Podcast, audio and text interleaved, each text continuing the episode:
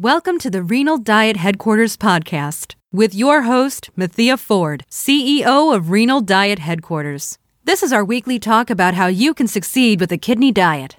Brought to you by RenalDietHQ.com, a website whose mission is to be the most valued resource on kidney disease that people can use to improve their health.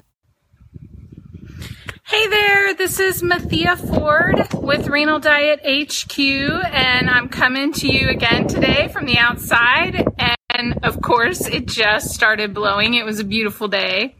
Um, it's still a beautiful day.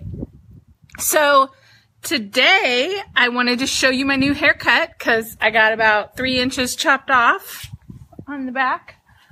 And it's just so much nicer to have this light hair. Um, so today I'm talking about tomatoes on a renal, renal diet. Lots of people always ask that question. It's one of the first foods that doctors or nurses tell you don't eat. And a lot of people go, I love tomatoes. So they want to know, you know, what exactly is wrong with tomatoes. And I'm so excited because I'm finally cooking like right now inside. Um, I'm cooking my first recipe, which is vegetable broth. I know that doesn't sound very exciting, but it's exciting to me. So I've got it cooking on the stove, and you'll see that in September. That's going to be the first recipe that comes out for the Zestify Your Diet series. And so tomatoes and kidney disease. So the big problem with tomatoes is potassium. And um, potassium levels tomatoes are considered a high potassium food. It just depends on which one that you are eating, how much potassium is in it. But the bottom line is this. If you don't have a potassium restriction, that's not a concern. So if your doctor has not told you to limit your potassium or control your potassium, um, then you don't know, there's no reason to worry about potassium with tomatoes. The other problems with tomatoes are the amount of sodium in them. So a regular tomato has five to six milligrams of sodium, and it's that's not a problem in your diet. You can eat fresh tomatoes, um, and those are low sodium food.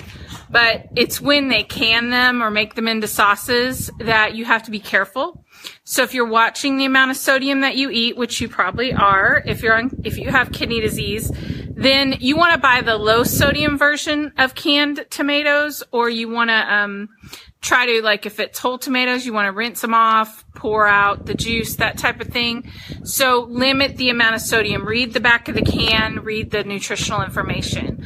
Um, the other thing with tomatoes is potentially with dialysis, it might be a fluid restriction. Tomatoes have a lot of water in them and they can be considered um, additional fluid. So you just want to be careful with that.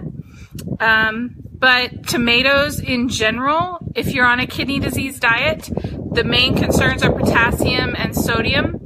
If you don't have, if you're eating a whole fresh tomato and you don't have a potassium restriction, tomatoes are just fine and I would eat them because they're nice fresh fruit. They got fiber. They're healthy. Um, so I wouldn't worry about that. If your doctor has told you to watch your potassium, then you need to probably eat them less often or not at all. So um, that's just the short version today because I got to get back to the stove. But um, I am so excited because I'm getting started on the Zestify Your Diet uh, recipes and those will be coming in September. For now, head on over to renaldiethq.com and pick up a free meal plan and let me know below the video what else you'd like to hear about and hear me talk about. Thanks. Bye bye. You've been listening to the Renal Diet Headquarters podcast head on over to the website at www.renaldiethq.com slash go slash email to sign up for our email list and get exciting updates every week on what is happening. Thanks, and we will talk to you again next week.